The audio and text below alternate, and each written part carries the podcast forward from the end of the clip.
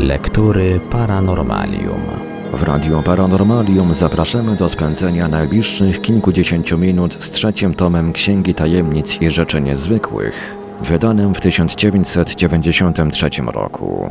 Wyborem i opracowaniem historii, które znalazły się w tej książce, zajął się Thomas DeGene. Książka, którą z czystym sumieniem można polecić fascynatom tematyki paranormalnej oraz odbiorcom wychowanym na serialu z Archiwum X. Jest to jedna z tych pozycji literackich, które przenoszą nas w inny wymiar, do światów równoległych, opowiadając o zjawiskach i zdarzeniach, które często zajmują miejsce na półce z napisem trudne do wyjaśnienia. Książkę tę na naszej antenie prezentujemy w odcinkach w całości. Zapraszamy do słuchania.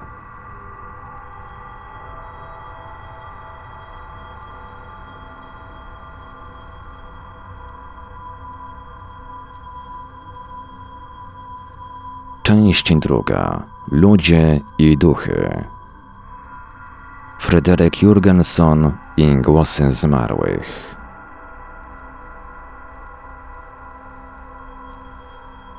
Czy zmarli komunikują się z żyjącymi? Friedrich Jürgenson, szwedzki artysta pochodzenia rosyjskiego, uważa, że tak.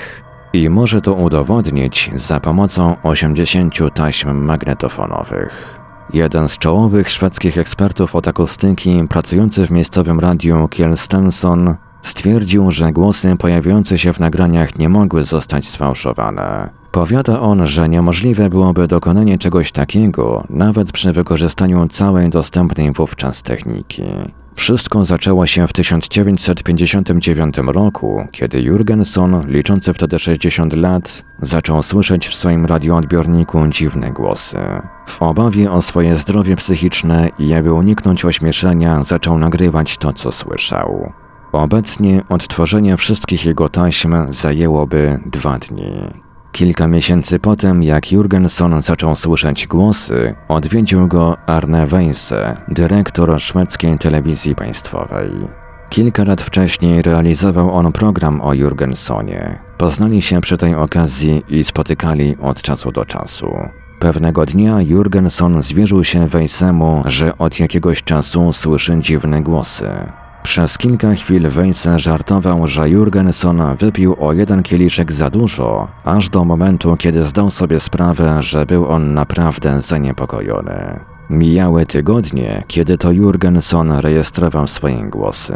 Po pewnym czasie ponownie zadzwonił do Weissa i poprosił go, aby jak najszybciej przyszedł ich wysłuchać, ponieważ są one niewiarygodne. Wkrótce rzeczywiście zjawił się Weisse wraz z żoną. Podłączyli mikrofon do magnetofonu i zaczęli towarzyską pogawędkę. Taśma rejestrowała wszystko, co mówili.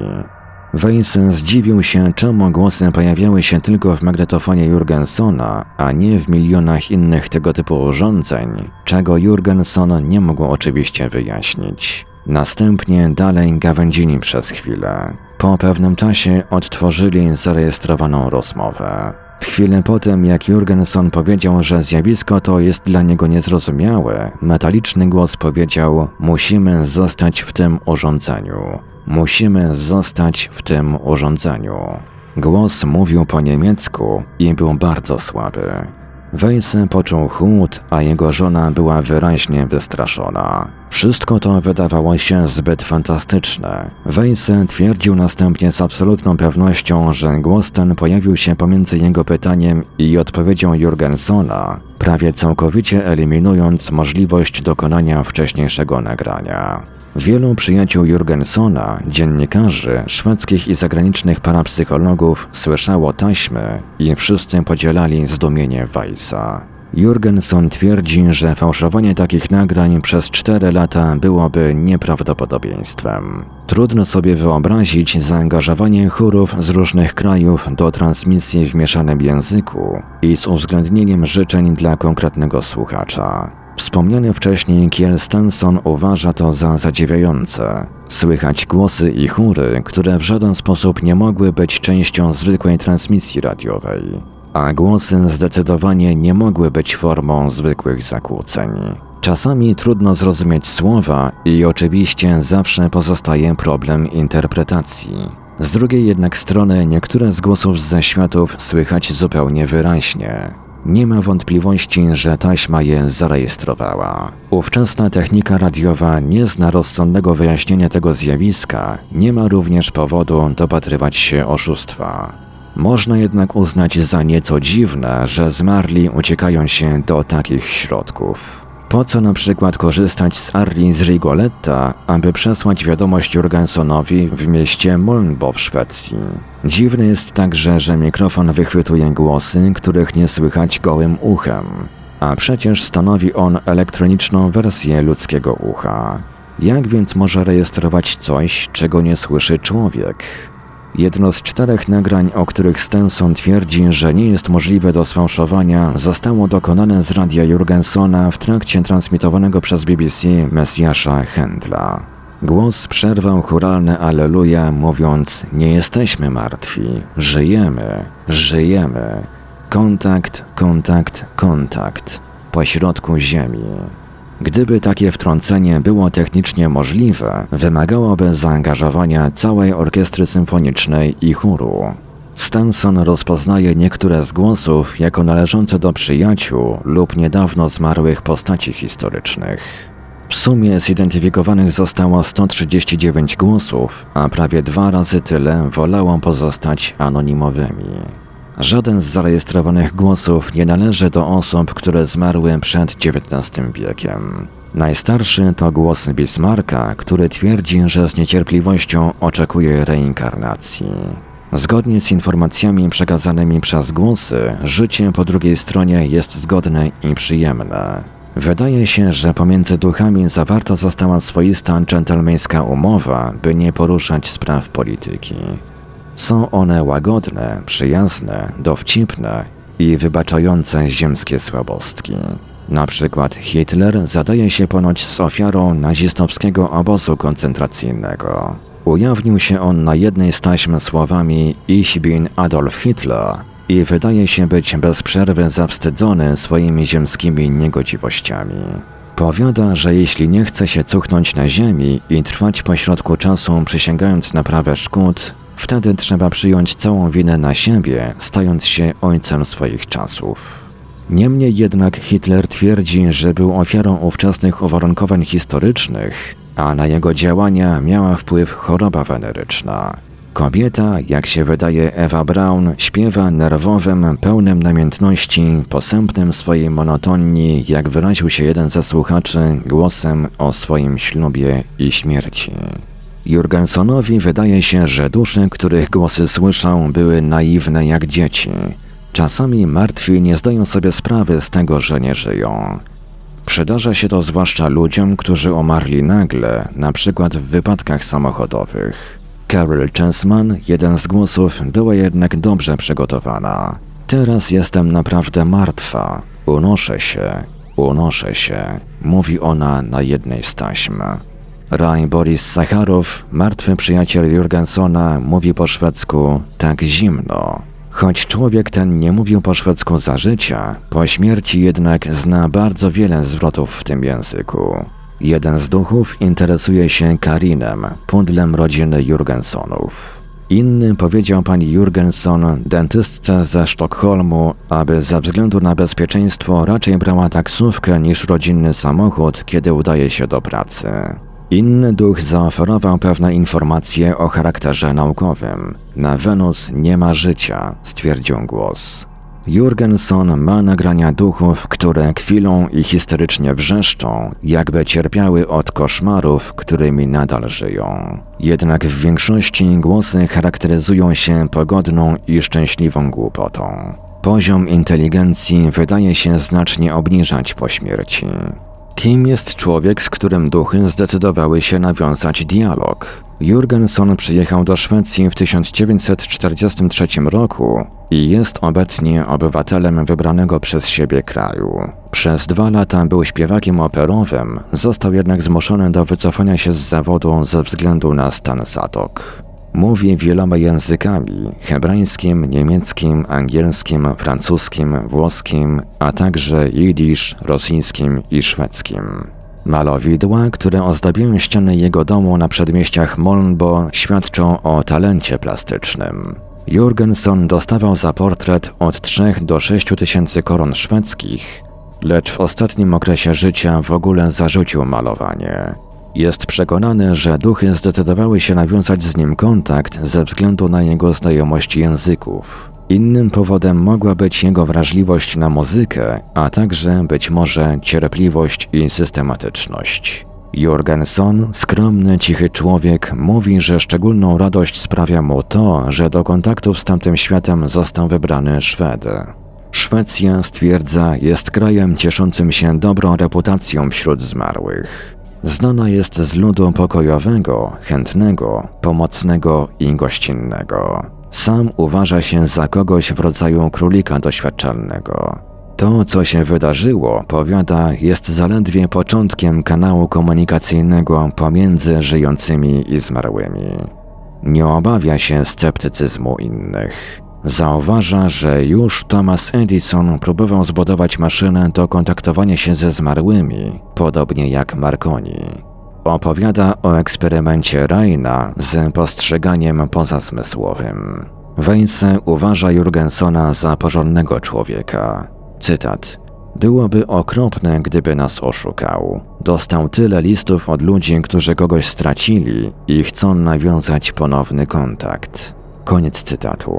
Weisse uważa Jürgensona za sceptyka w kwestiach wiary. Cytat. To, że opowiada o tym, co się stało, jest kwestią czysto techniczną. Jest inny świat, istnieją w nim ludzie i to wszystko. Koniec cytatu. Jürgenson ma nadzieję zrobić program telewizyjny w Szwecji z udziałem Weissa i całej jego rodziny. Wszystkimi, którzy wierzą w głosy.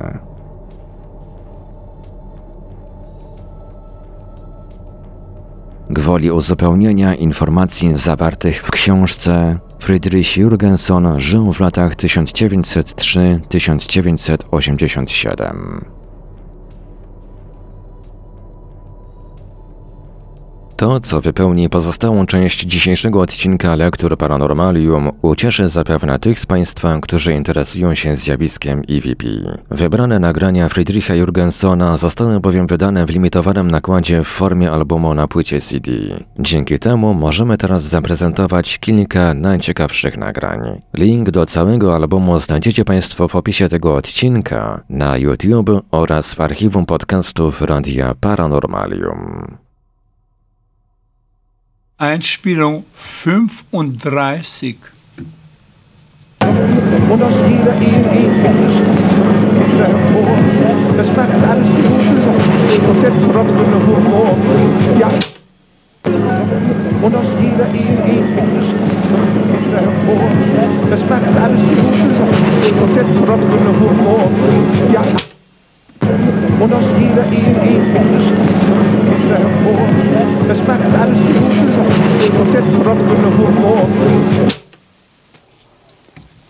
Einspielung Nummer achtunddreißig.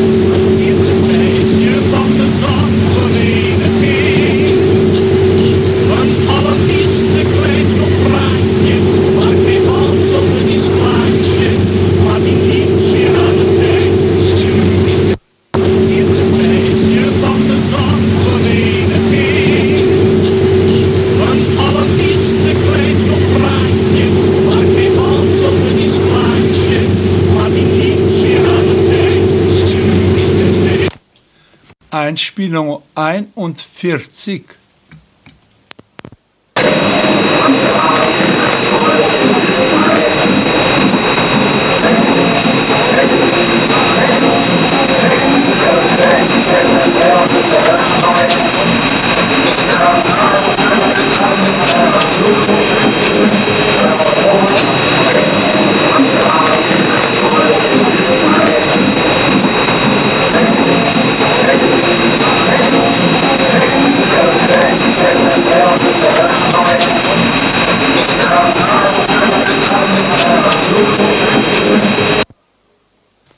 Einspielung zweiundvierzig.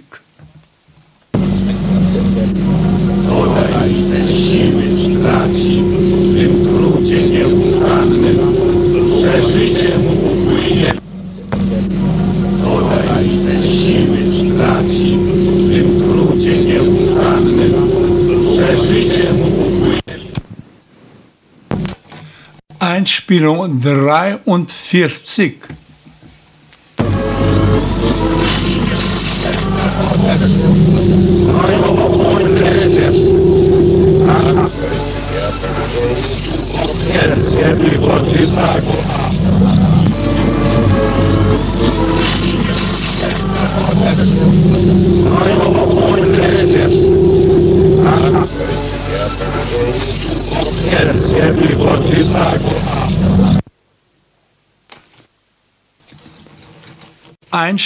sechsundvierzig.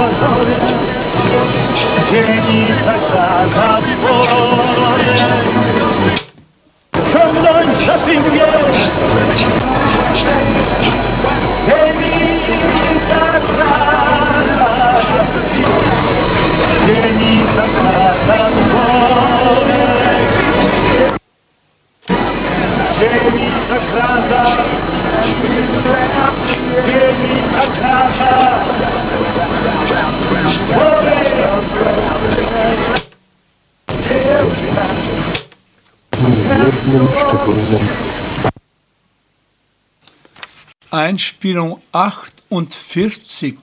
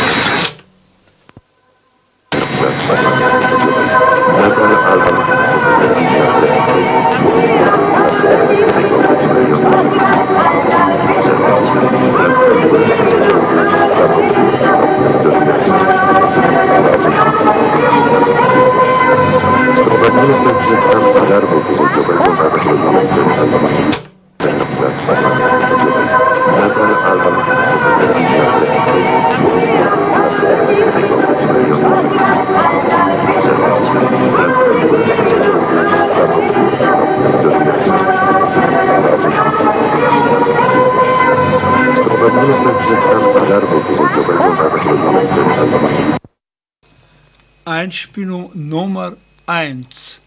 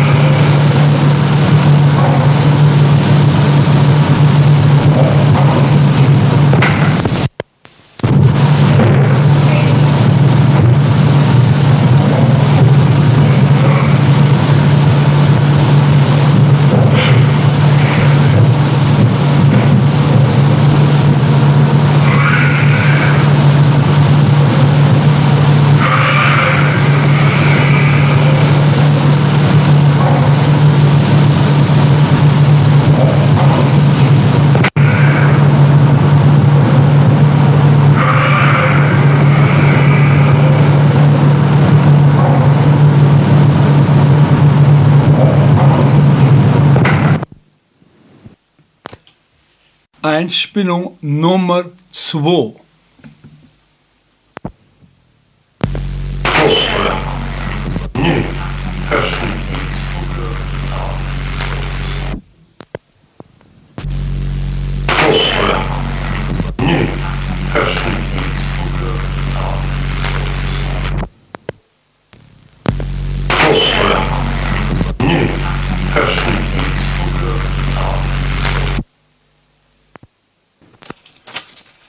Einspielung Nummer drei. Wenn ich noch hören könnte, was er sagt, das ist ja das Schlimme, dass später, wenn ich aufspiele, ist es so leise, dass man nichts hört. Ihr könnt nicht lauter sagen, nein. Naja, ich verstehe, es ist schwer, aber ich könnte nur sagen, ob es, ob es sich lohnt zu versuchen. Ich werde es machen, doch.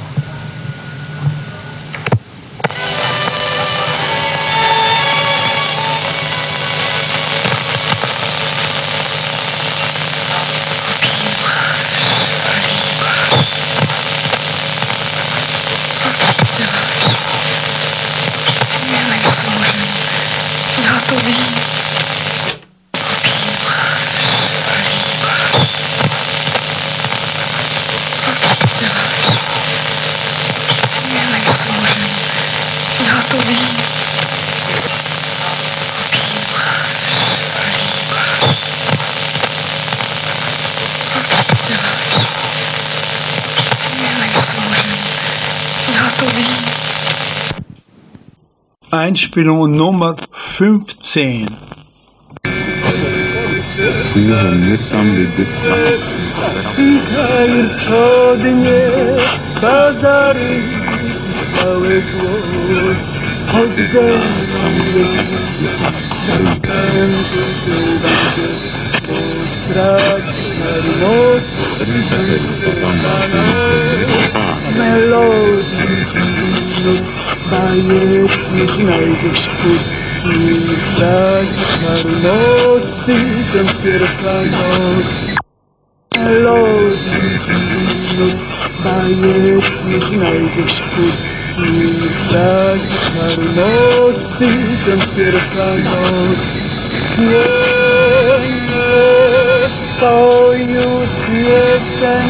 Pachnie ambra i nargile, na bazarze skarbów tyle, kupić piersi na wosylec, lekki star, znajdzie stół, moje serce w amuletach stół.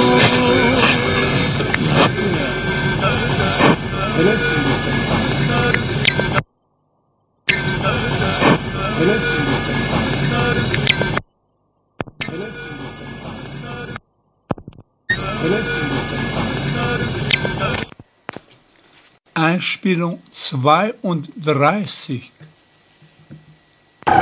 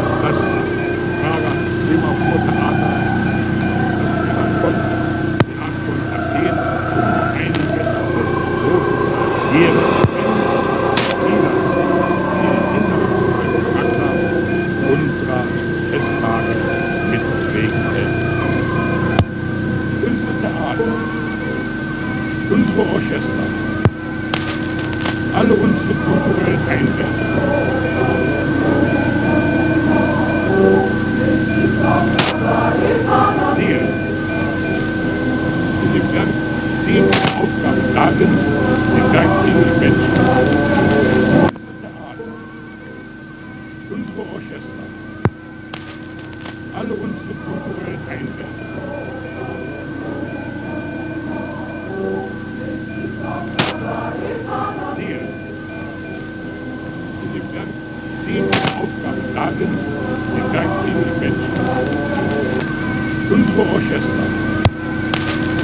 alle unsere Kulturen einsetzen.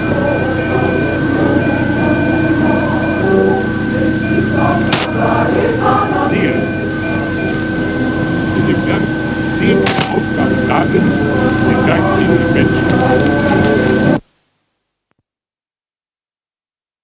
I to już wszystkie wybrane do prezentacji nagrania z archiwum Friedricha Jürgensona. Zgodnie z wcześniejszą zapowiedzią link do całego albumu został zamieszczony w opisie dzisiejszej audycji na YouTube oraz w archiwum podcastów Radia Paranormalium na w w w kropka paranormalium kropka p l. A my w lekturach Paranormalium usłyszymy się ponownie już za tydzień.